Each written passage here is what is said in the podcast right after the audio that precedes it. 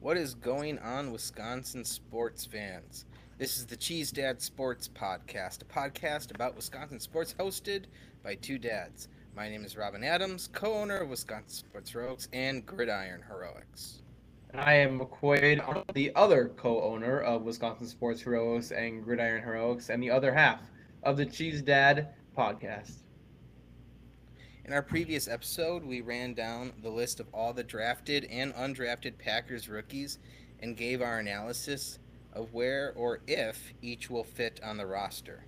This weekend, we got some pretty big news on the Packers, namely with some big names on the pup list to start training camp. So I guess we'll start there with the biggest name, David Bakhtiari. Now, we all know why Bakhtiari is hurt. McQuade, why don't you tell us your thoughts on that?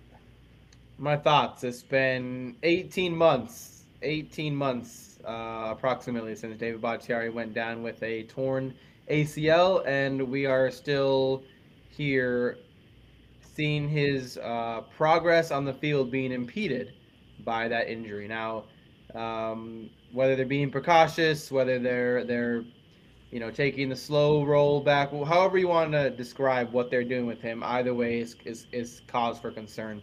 Um, it's it's it's noteworthy, you know, that this injury is is is that old and and he's still not able to perform in training camp. You know, I, I saw for for for weeks, right, and and over a month really that that OTAs last month didn't matter. The June reporting, you know, it wasn't really a big deal. He was on the pup list or it wasn't participating then because it wasn't really important, right? They everyone said that if he doesn't participate during training camp, that's when it's it's here to cause alarm, right? That that's when you can start to get worried. Well, we're here and we're worried. He's on the pup list. Um, you just hope that this this long term recovery isn't a career changing thing, and then it really it really starts to make you question the status of the contract. This guy signed a massive massive four year contract extension back in 2020 to keep him through the 2024 season. Um, and we you just don't know. You don't know where this is going to lead the Packers, leave David Bakhtiari or that left tackle position.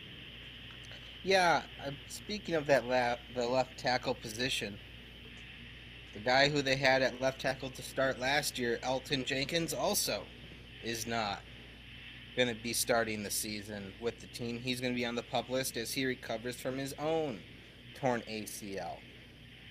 But I have a couple thoughts on this. The first thing is that the Packers brought David Bakhtiari back in Week 18 against the Detroit Lions in a game that they did not need. He played 27 snaps. And then two weeks later was, or was it three weeks? Three weeks later, two or three weeks later, he wasn't good enough to go for the divisional game at home against the 49ers, which the Packers, of course, lost, and for some reason decided to start an injured Billy Turner at left tackle, which is an entirely different conversation for another day. But I will say this that in the regular season, without Elgton Jenkins or David Bakhtiari, the Green Bay Packers were 8 and 0. They didn't lose a single game with Yosh Nijman as their starting left tackle. And so I I understand the concern around David Bakhtiari. I also am not quite sure what the status of the contract is going to be. I don't have the guaranteed money numbers but if Bakhtiari cannot get back on the field and stay on the field, he could end up being cut at some point. I'm, I'm pretty sure that that contract is it's like a four year, ninety million dollar. It was massive. It was absolutely massive, especially for left tackle. But no, you're 100 percent right. There's it's gone to the point where you know Green Bay is going to have dead money if, they cut him or or, or trade him if, if that if it even comes to that. Um, they're going to have that money, but that's something that you got to eat in this situation and save what you can in the salary cap and try and get something else and replace him because at this point in time, he's a four-year, ninety million dollar contract just sitting on the bench, and you just cannot have that for this long. Now, I think that it's too early to, to, to, to talk about trade, talk about cutting him. I mean, he's still one of the best left tackles in the league when healthy. So give him through training camp maybe you know let him play through preseason. My only my only rebuttal to you in that week 18 meaningless game against the Lions was just them maybe seeing what they can get out of him or seeing if he can go in a real time game. Uh, practice is only so real. Um, you know, you know, real time reps uh, at you know in your own stadium is only so real. So they wanted to get him out there and they wanted to see what he could do. He played 27 snaps. He seemed fine. It, when it, when he left the game in Detroit, he was he seemed fine. There was no there was no indications that he had re-injured anything. It was just he just he was done. And then you know two weeks later came out that he, he can't play in the biggest game of the year. Um, to date. So so it it did there was some backlash there. However, I do I was just saying I do kind of acknowledge the the the why as to why they played him in that game, but now that none of that matters, right? We're 12 months from then, or we're going to be 12 months from that point in time. From by the end of this season, if he is not playing by then and playing at a high caliber, it is a real possibility that Green Bay thinks about moving on from him via that trade or uh, just cutting him. Yeah, I think it's way too early to talk about cuts or trades right now, especially since there is still a chance that he could be back this season. When the we're to go over the other names of the players that are on the pup list, and when that list came out, there were only I think 3 that we expected. So the caveat was like it's okay. Just because you start training camp on the pup list doesn't mean you won't be ready for the regular season. It's just that in Bakhtiari's case, it is a little bit concerning because he missed pretty much all of last year, and it's been 18 months since an ACL tear. That being said, this guy's a giant of a human being, and you can't really compare his ACL recovery to the ACL recovery of a guy like, say, Jordy Nelson, right? Uh, it's two totally different sized individuals that put different amounts of weight and pressure on their knees. So we just got to trust the medical staff on that one and hope for the best. On the on the offensive line that we have healthy, we have Yosh Nijman, who if Bakhtiari can't go, should start at left tackle. I think he proved himself last year. And we have John Runyan Jr., Jake Hanson, Royce Newman, Cole Schneider, who was an undrafted free agent this year, George Moore, was a I think another undrafted free agent this year, former Wisconsin Badger Cole Van Lanen, and then there's Caleb Jones, undrafted free agent, who if he makes the team, will make Packers history as the biggest player ever to put on a Packers uniform. I believe he is six foot eight and three hundred seventy-five pounds. That would be interesting. And then, of course, we have our draft picks: Sean Rhyan, and Zach Tom. So this is gonna be we, we talk about Aaron Rodgers and, and how he is just signed that three year, $150 million extension, and, and with the wide receivers and tight ends around him, that he needs to step up, right? This is the time he needs to step up to to earn that $150 million contract by making those tight ends and wide receivers around him better. The same, the same exact thing can be said about our offensive coordinator, uh, who just was just promoted from from offensive line coach. Um, he's going to come in and he needs to earn his money as offensive coordinator um, and and show right that we just listed a bunch of names right that don't have much experience um, starting on the um, offensive line right or, or right they're undrafted free agents adam stenavich is going to need to come in and do exactly what he did last year and piece together an outstanding offensive line with players that just don't necessarily have that much experience, right? Now, Josh Nijman, like you said, or Josh Nijman, he had a great year last year playing uh, left tackle. And then you got a whole bunch, you know, John Runyan Jr. was was above average at times. And then you got a whole bunch of question marks. You know what I mean? You don't know whether or not we're gonna see half these guys even make the team, right? So this is big. This is huge to see what uh, uh, Adam Stenavich is gonna do with his offensive line. But really, there's no excuses. Earn your money you were promoted. You were the best thing you did last year was the offensive line, and we need it again, at least until either A, David Bakhtiari is back and healthy, or B, it's halfway through the season and we get both David Bakhtiari and Elgton Jenkins back. Because once we get those two back, I mean, think about it. Worst case scenario, uh, I mean, I guess we don't really know about David Bakhtiari, but worst case scenario, say we don't get David Bakhtiari or Elgton Jenkins back until halfway through the season, right? That's adding two all pro level talents anywhere you want on the offensive line. Now, granted, Dave Bakhtiari will most likely be left tackle, but Elgton Jenkins can play anywhere on that offensive line at an elite level, right? So you're getting two outstanding offensive linemen late in the season. Uh, and Adam Stenavich has got to do what he can do with these with these guys we just mentioned, you know, for for half the season at most. Yeah, it's going to be an interesting training camp battle. Um, we'll see what the offensive line is going to look like, seeing how the injury progress and healing is going on with Bakhtiari. But not only with him, we have some other names on the pup list, and so I'm gonna I'm gonna list them off, and I want to hear your level of concern, McQuade. We're gonna start off with Mason Crosby. Uh, definitely mildly concerned. Not exactly sure what's going on with that one, but uh, level for concern. Yeah, I agree. Kind of. He didn't participate in OTAs. At the same time, he didn't have a good, really good year last year. He's 38 in the last year of his contract.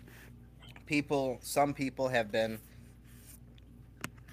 on the Packers for a while to bring in someone else to at least compete for the job, and this might be the year that it happens. If Crosby can't get on the field during the preseason, I don't think the job is just going to be there for him when he comes back. What about Christian Watson? You know, I, I, I, maybe you have. I have not heard much about why he is on the pup list, other than the fact, other than the quote unquote, not much of of a concern as of right now. So uh, I don't like to see it. I don't like it at all. I don't like it one bit.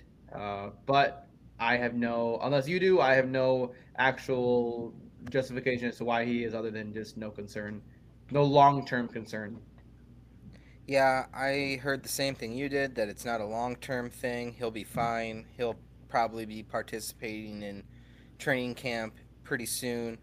I don't know why he's on the on the pup list, but I, I'll tell you that for some people out there, the the timing was not great, considering that it took so long for him to sign that contract and then like the day after he signs the contract, we find out he's going to be on the pup list. But it should it should be mentioned that he was at OTAs. It, it wasn't like he was holding out, right? He was participating in all of the Packers rookie activities and team activities that he was required to be at. So it wasn't like he was being a diva or anything like that. It was a whole contractual thing that we can talk about a different time when we talk about contracts and boring things like that but I have no concern really about him being on the pup list. It's just kind of weird. Yeah, very, right. very weird. Yeah. All right, the next one, Kylin Hill.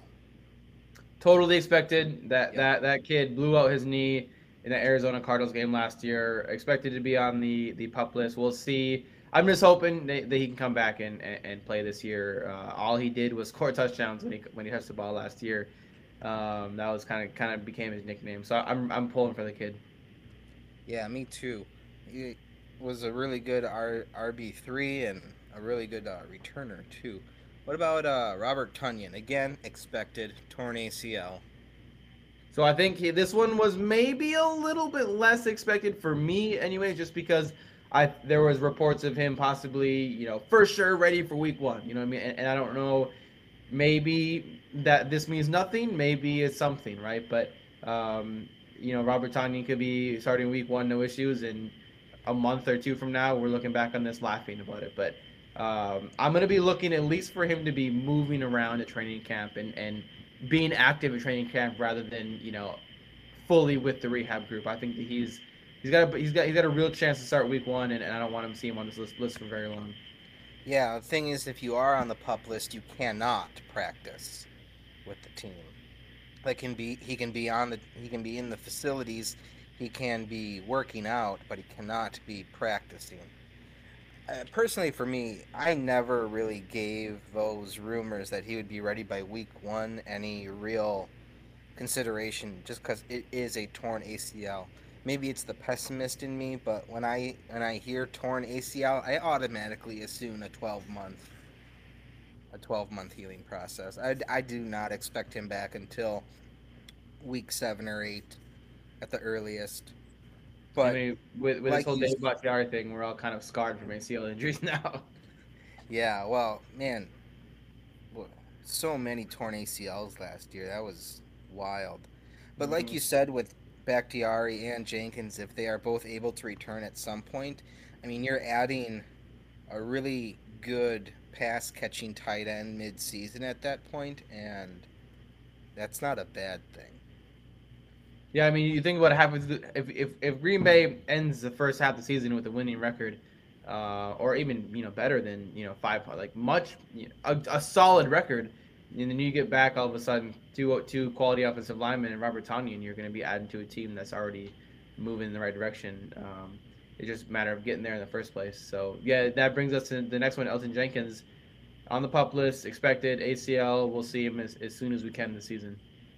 Yeah, I guess I'm a little scarred by the Bakhtiari thing too yep. with this one. Like hoping that it doesn't take Jenkins as long uh, to rehab as as it has taken Bakhtiari because I think that he is the most important offensive lineman that we have because of his versatility, and I am not excited for that contract negotiation because he could very well demand left tackle money, which is a lot, and I'm sure the front office is going to try to go with offensive guard money, which is not, and it could get ugly.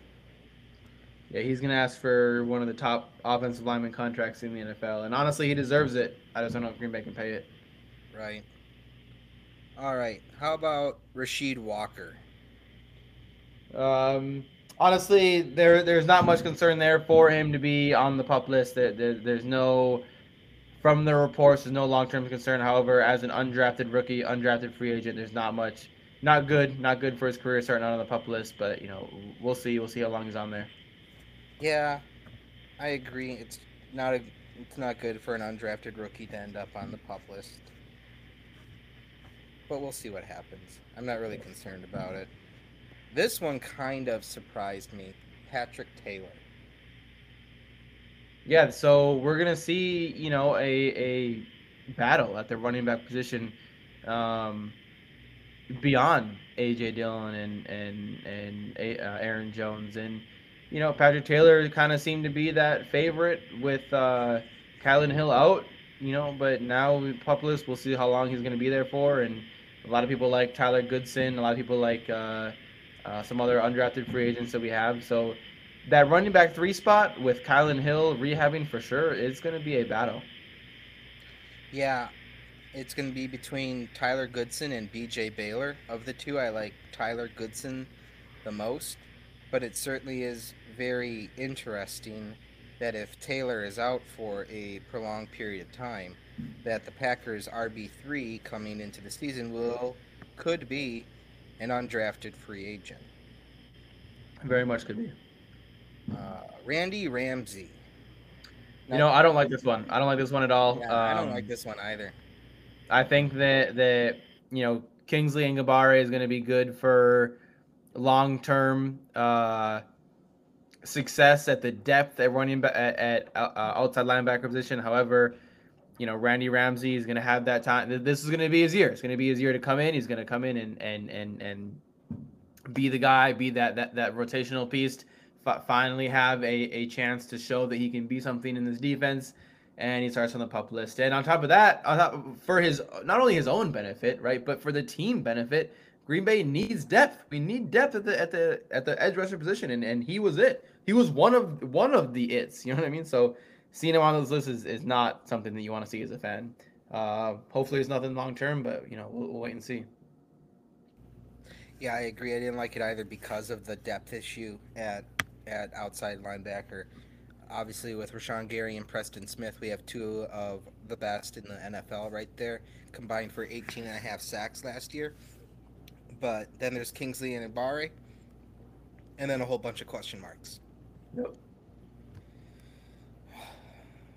What about Next one I see is is uh, Dean Lowry, right? This one, this one is in- interesting because he, Dean Lowry is going to be in a fight for his life all season long. He is all of a sudden one of the lower man on the totem pole at the one of the deepest positions that Green Bay has. Green Bay has Kenny Clark, Jarran Reed, and now Devonte Wyatt, all three of which are going to make the roster no matter what this year, right?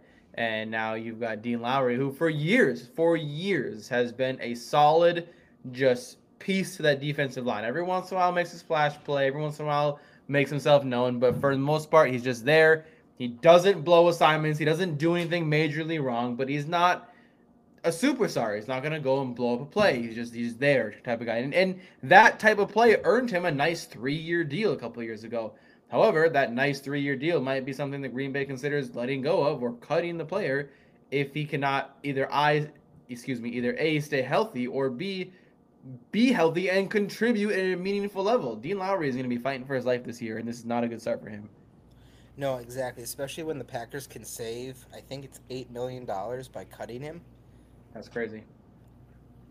But like you, but like we talked about off camera uh, a few times, is that the Packers front office has really done a great job shutting payroll, and now they have the fifth most salary cap space in the NFL. When going into the offseason, they had the second worst uh, salary cap situation. So it's really been amazing. It's not really that they need to cut him right now. However, if he can't get on the field and if he can't produce, they could cut him, save some money, and let that cap roll over to next year and have more money to spend next year as a result. You know, you know, not only that, but th- th- that that type of money, right? So right now they're sitting at, at you know sixteen or whatever so million. You cut Dean Lowry, you going up in the twenties, you know, twenty million dollar range. That is a not only right. Okay, roll it over to next year, sure, but not only that, you that is a some serious change for this year, right? If you are able to, you know, teams on a run, you, you feel they're doing well, but they're missing a piece, and and Odell Beckham Jr. is still out there you know, you- you're gonna pay him for half the season because he's, he's injured. He got he, he's got his own ACL to worry about. But I mean, heck, like that that type of money gives you options, right? I understand OBJ is you know the most famous and, and, you know type sexy name that people have been throwing out there, but there's a bunch of the other names out there that, that you you get that kind of money, you get a, a late run going on, you have options, and that's that's type of money that really gives a championship championship team options to add to their team later late in the season. Yeah, last year when OBJ was on the trading block or on, or was available for for signing, at least it came down between the Rams and the Packers. If you believe what the what the rumors were and everything, and that the Packers could only afford to pay him the vet min for the rest of the year, whereas the Rams were able to give him four million dollars. Yep. So Very big, very big. Too, it it, it is going to give them a little bit more space later in the year for any of these guys that end up, you know, getting released and able to sign with other teams because we don't know who's going to be out there, but it could be someone that we want, that we need, and we'll have the financial security to be able to do it. Yeah, it's going to be very interesting to see the, the cap space after that, Yeah. or when and if that happens. Yeah, absolutely. All right, who's our last guy? Ho Hoa- Hoati Patutu, probably saying the name wrong. Uh, he probably wasn't making the roster anyways. He's, he's out there. He's we're gonna see what, what type of injury this is. Getting the details of these types of things is, is the next step in this. Um, we're pulling for the kid, but it's not not a, a an, an ideal start for him. Yeah, I'm I'm with you on that. I'm not I feel bad for him, but I'm not brokenhearted. Nope. Not worried about how it's going to affect the team.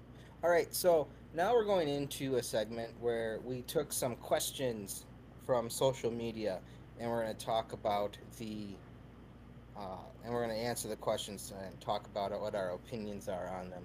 The first one was how many wide receivers will the Packers carry on their roster? Uh, so for me, for me, I'm I'm gonna go I'm gonna go six. I'm going six wide receivers. I think that Lazard, Cobb, Watson, Doubs, and Amari Rogers make it for sure. Um, and I think Watkins is as much as much you know worry is there that there is out there. I think that uh, Sammy Watkins makes makes the uh, makes the roster. Um, and then that who does that leave? That means Samori Toure off the roster. I think he'd be a good practice squad guy. Now he could change my mind and he could be make, make some big plays on special teams. But I think that if he does, if Green Bay chooses to make to to go seven wide receivers, it's only because Toure make some crazy special teams plays between now training camp and preseason game number four. Yeah, I put down that we will keep seven. I predict that we will keep seven. And it will be Lazard, Cobb, Watson, Doubs, Amari, Watkins, and Toure. Now, the next question if it comes down to Toure Watkins, if they do end up keeping six, will Toure's special team ability give him an edge over over Watkins? And I'm going to disagree with you, and I'm going to say yes. I, I definitely think it does, just because I there is no evidence out there that Sammy Watkins can be healthy, and the Packers did not invest a lot of money in him. He only he's only guaranteed three hundred and fifty thousand dollars of his contract, and if if it does come down to those two, like let's say it's Watkins or Toure, I don't understand why the Packers would keep a guy who is coming into camp going, I'm going to revive my career, and he's competing for a roster spot with a seventh round draft pick. Like, if you know, it comes if, down to if, those two guys, you got to give it to Toure. If, if it comes down to that, you're right. If it comes down to that, and Watkins is is doing, it, it's not not the fact of Samori Toure just blowing everyone out of the water. It's the fact that that Sammy Watkins is not living up to what we thought he would be or what he could be. Then yes, you need to give the roster spot to to Toure all day long. However, right, if it's because both players are balling out, right, yeah, I think that the, the, the, the needle would point towards Watkins, right, to give him that, that on the field, uh, you know, wide receiver threat that Green Bay so desperately needs going into the season. And then, you know, hope that Toure makes a practice squad, makes it through waivers, makes a practice squad, and then uh, uh, Green Bay can pull, call him up at any, any time they want. But um, I don't think, I think he would clear. I do. I don't think that he would last long on the practice squad before someone else picked him up. I mean, this is a guy we talked about in our last episode that had almost 1,500 receiving yards in 2019 at Montana. If he had played anywhere but Montana for his first three years of college football, this is a guy that probably would have been a much higher draft pick than he was. Yeah, so it's an extremely good point, and and we're to need to see that Montana kid come out in these training camp and preseason games to have him land a roster spot. But at the same time, we're gonna need to see Watkins, you know, live up to that number four or whatever draft pick it was, overall draft pick, you know, eight, ten years ago, whatever it was, that, that he needs to he needs to be that guy. If he wants to come in and revive his career, show us that you can do that, revive your career, earn your roster spot, and make Green Bay be, you know, seven wide receivers deep this year.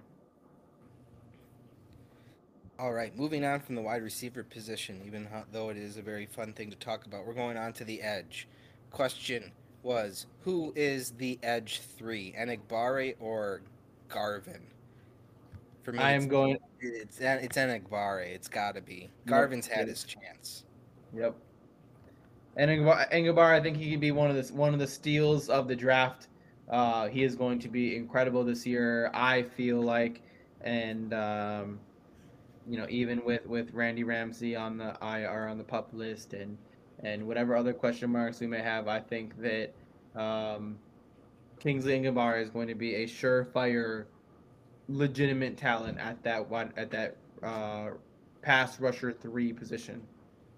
Yeah, a lot of people don't remember that going into the 2021 season, he was a projected first round pick and then he. And top hurt. that, it's not like he, it's not like he had a bad 2021. He no. had a great 2021 season. It's just Seven Some- tackles for Mhm. loss, but he had this leg injury and there was this weight fluctuation that the uh, VP, Packers VP of college scouting was talking about.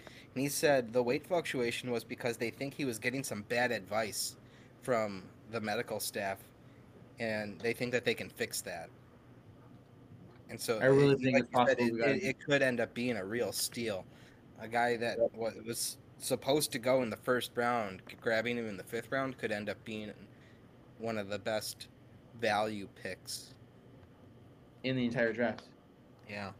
All right. Uh, who will return punts? This is a good one.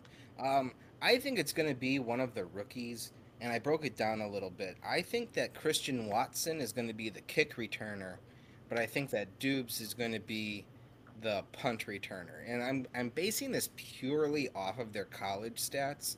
Watson was um, a kick returner in college and averaged 25.4 yards per return. Doubs was not used as a kick returner, but he was used as a punt returner and had 12.5 yards per return. Both of those stats are pretty good, and I think that the Packers should keep it that way. A different guy in each role.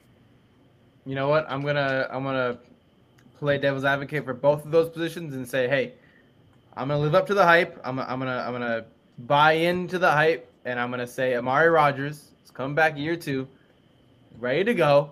He's in a new shape, new new mindset, whatever you want to call it, and he comes in and he earns that that returning role for both those positions. And Watson and Doubs are both both just uh, primary wide receivers all year long. I wouldn't hate that. I hope it like happens. it. I would like I it. really like Amari Rodgers. I do too. I think he has got great potential, but but if he doesn't, if, if Amari Rodgers is anything but what I just claimed him to be, um, then I, we're, we got to go with with exactly what you said. Christian Watson kickoff returns, Romeo Doubs punt returns. Yeah, absolutely. All right. Now we're going to get into a game. We're going to play start bench cut with Packers legends at various skill positions. We're going to list off three players at each position. You can start one, bench one, or cut one. And the first one is quarterback. Aaron Rodgers, Brett Favre, Bart Starr. The the legendary quarterback trio. I'm starting Starr, benching Rodgers, and cutting Favre. I think they're Bart Starr. All he did was win.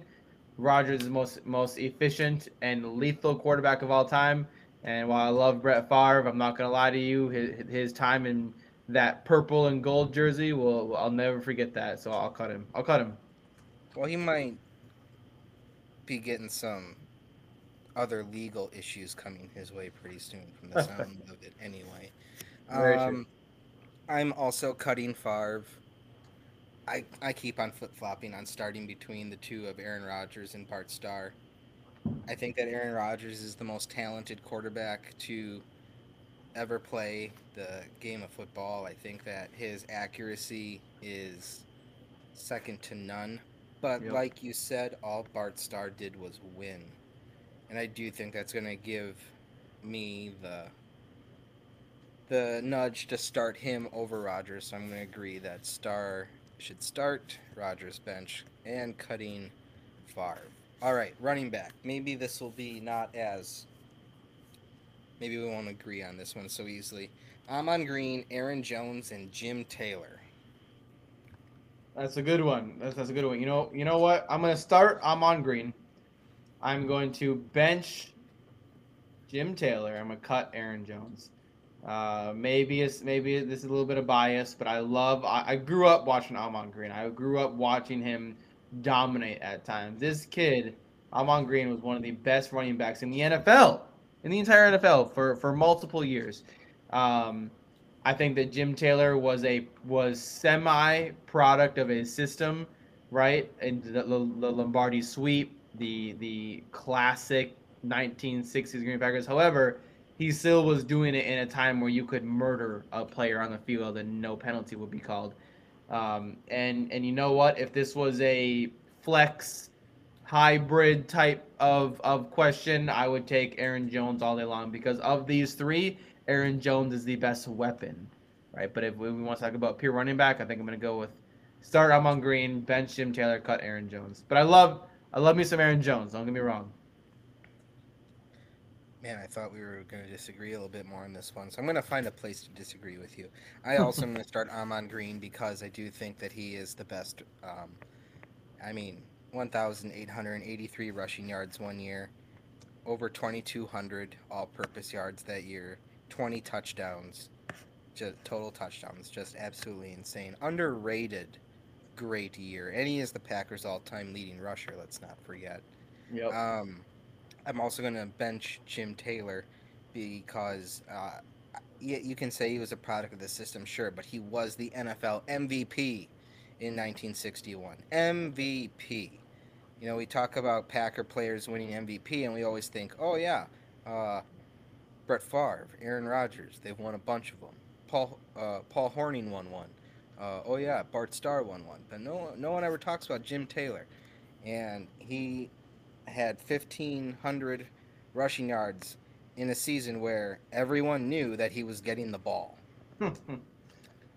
Crazy, and then, and then, of course, going to cut Aaron Jones as a result. And uh, I don't like to do that because I do love me some Aaron Jones too. However, where I'm going to disagree with you is that I think that Ahman Green is all time a better weapon in the hybrid system than Aaron Jones because I do bel- believe there was a year where he led the Packers in both rushing and receiving yards.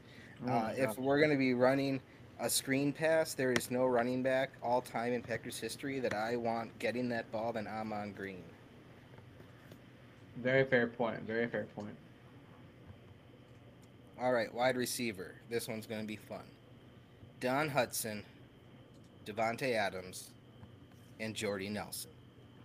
Ah, you're pulling at my heartstrings here. You're pulling at my heartstrings. You know, know this what? I'm gonna. one. You know Green what? Bay I'm Packers going to. love their wide receivers. I've got to be I've got to be consistent with it, right? Forever, my whole life, I've said that Don Hutson is the most underrated wide receiver of all time and does not get enough credit. I am starting Don Hutson. I am benching Jordan Nelson and I'm cutting Davante Adams. And as much as it pains me to say that, that's what I'm doing, right? Don Hutson, give me him all day long, every day, all day. If you don't know who Don Hutson is or you don't know what he did, his dominance of the league when he played is unmatched. Go look him up. Go look his stats up. It is absolutely absurd what he did in this league and he how he defined the wide receiver position. Now, when it comes to benching, you know what? I'll be honest. Maybe there's a little bias going on. Maybe there's a little little heartache going on. I'm I'm, I'm gonna take some Jordy over some Davante because at least Jordy didn't you know choose to sign somewhere else. The only way he signed it with the Raiders is because Green Bay wanted to pay him next to nothing, and so he went to go earn some money out in Oakland when the Raiders were still there. Davante Adams kind of forced his way out. Um, I think that the Jordy Nelson to, or excuse me, Aaron Rodgers to Jordy Nelson back shoulder throw is one of the most deadliest plays of NFL history. Uh, so I'm gonna, I'm gonna sit Jordy. I'm gonna cut Davante. It's gonna be it's a rough decision, but that's what I'm doing. Finally, we can disagree on something. However, thing we can agree on is that Don Hutson is the starter. I mean, this isn't a question. This is a guy who has 99 career receiving touchdowns, still the most in Packers history. He still Ridiculous. holds, he still holds several NFL receiving records, including most seasons leading the league in receiving yards. He he defined the wide receiver position. Every wide receiver in today's game owes their success and how they are viewed as a wide receiver and how the position of the wide receiver is viewed eh, because of Don Hutson. Like he was the guy who first made the wide receiver that vertical downfield threat. He also is top 10 in Packers history in interceptions as a defensive player. I mean, this guy is nuts. You talked Insane. about how he might be the most underrated wide receiver of all time. I think he's the most underrated football player of all time, like, period. This is a guy who probably could have been in the Hall of Fame as an offensive player or a defensive player. Luckily, he's in the Hall of Fame anyway. But there's a reason the Packers retired his number. I am going to also uh, say that I disagree. I am I'm benching Davante and I'm cutting Jordy. I I understand the heartache and everything like that, but Adams has got to stick together. You know. I get that. I get that. He's uh. Uh, Yep. No, I got you. I got you.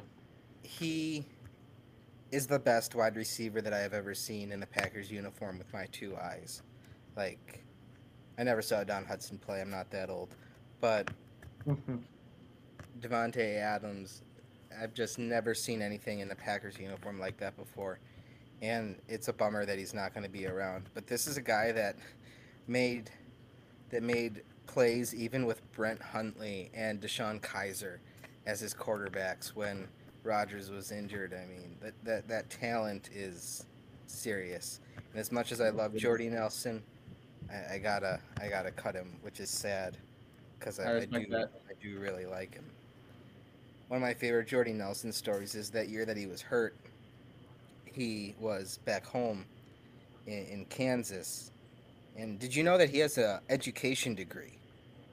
No, I did not know that. Yeah, he's a ma- he he graduated with a math education degree, and uh, the, one of the teachers at his kids' school was going on leave for uh, cancer treatments, and so since he was not playing football because he had a torn ACL, he was the long-term substitute at his kid's school, and you just hear these stories about the big football player Jordy Nelson leading a line of third graders quietly down the hallway. Hey, good for him. Good for him. I like I that. just think he is so cool. He also, when he was in Green Bay, was on um, the Green Bay Public School District substitute list. That's pretty cool. Can you imagine that showing up to school and your sub is Jordy Nelson? Especially when he's in, in his heyday in Green Bay. Yeah. What, what, what how, how wild is that? No kidding. All right, now we're gonna get to one that I think might be the toughest one, tougher than the quarterbacks and the wide receivers, and it's edge rusher. Clay Matthews, Reggie White, Willie Davis. You know, I'm gonna start Reggie White. Uh, I'm going there. He's the best edge rusher of all time. I don't think that there's any defensive player. I'm gonna say it. I don't think there's any defensive player in NFL history better than Reggie White. That includes Aaron Donald. That includes, um, the, includes anyone. I'm I'm going Reggie White, right? Uh, and then I'm gonna, you know, I'm gonna bench Willie Davis and cut Clay Matthews. I love Clay. Don't get me wrong. That play in Super Bowl 45 was incredible. Uh, but Willie Davis, five-time NFL champion, NFL Hall of Famer, ridiculous in the 1960s. Give me Reggie, give me Willie, cut Clay. Yeah, you know, once the words exited my mouth that this was going to be a tough one, I immediately regretted it because it wasn't. Reggie White, best defensive player of all time, like you said. Uh, Willie, just, I, um, I am so happy that they went back and like figured out the sack numbers for back when he played, because it really showed how dominant he was. I mean, this is a guy that had 99 and a half sacks most in Packers history, and like he, I I have I had to pick him. And then Clay Matthews, as much as as I love him, gets the cut. But you just have to when you have Reggie White and Willie Davis, you, you have to. Uh, speaking of Willies, cornerback Herb Adderley, Willie Wood, and Charles Woodson. You know, I'm starting uh, Charles Woodson all day long. I think he's one of the best defensive backs of all time. Uh, I love me some uh, Charles Woodson. Uh, Aaron Rodgers even said he's probably the best player to, uh, or best defensive player. I actually, he said what? He said that Charles Woodson is the best player that he's ever played with, maybe outside of Davante Adams. Just gives you kind of a, a perception. And to be honest with you, I don't know. Between Herb Adderley, Willie Wood is a toss-up. Who who would you rather have in the defensive backfield? You can't you can't go wrong.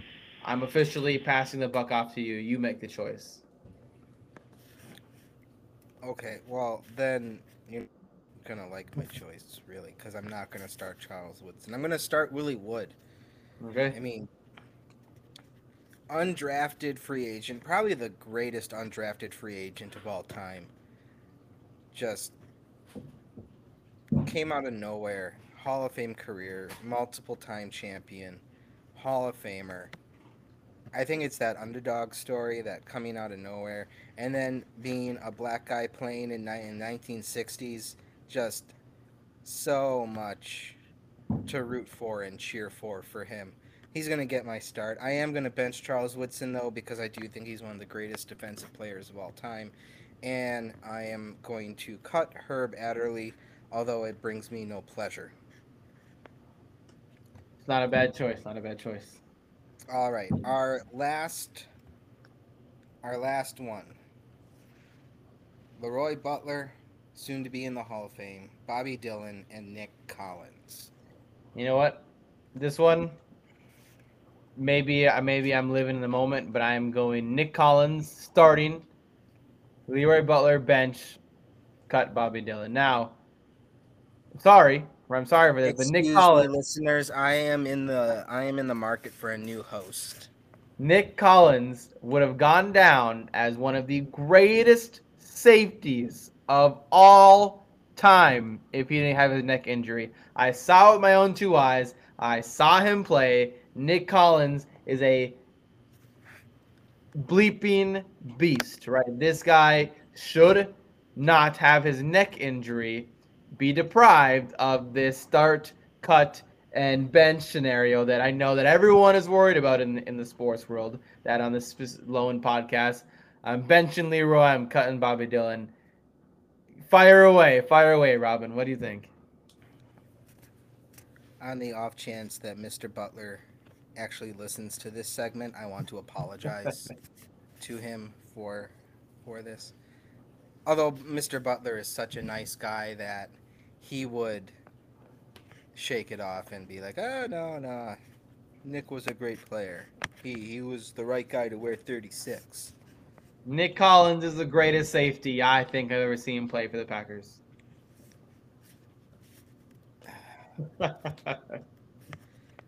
Okay. Well, I'm gonna start Leroy Butler okay. because he is the greatest safety that I have ever seen play for the Packers. hmm I remember watching in the 90s. I remember just how hard he would hit. First safety ever, first player, NFL player ever, with 20 career interceptions and 20 career sacks. Inventor of the Lambeau Leap. I can't believe you're doing to him what the Hall of Fame did to him for so long, man. That I, being hey, I'm, not, said, I'm not saying he's not a Hall of Famer. I'm saying that Nick Collins would have been better if he never got hurt. That's that's what I am saying. I mean, I I I agree that he would have been great and probably a Hall of Fame player himself. I love man, seeing Nick man is going into the Hall of Fame this summer. You couldn't give him this one win on this I'm not giving him this very new podcast. that so many people are listening to. Um, All right. And then I'm gonna go with Nick Collins as my uh, as my bench because I did see him play, and like you said, he was amazing. Uh, that pick six in Super Bowl 45 will be one of the things I think I see when I die and am entering heaven because that was so Incredible. glorious. That was such a Yep. glorious moment.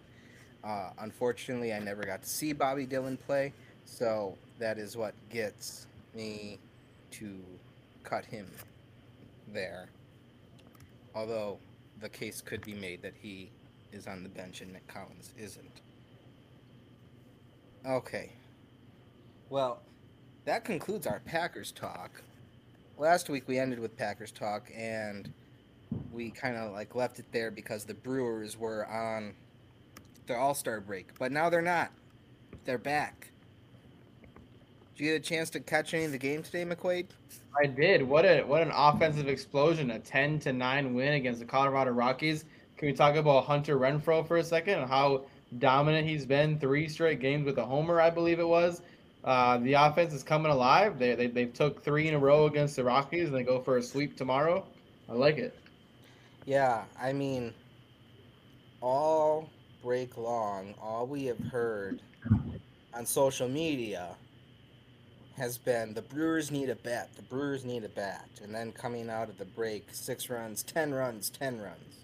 I think it's been right, like Yep. just an offensive explosion, uh, uh, led by Hunter Renfroe, of course, three home runs in in three straight days.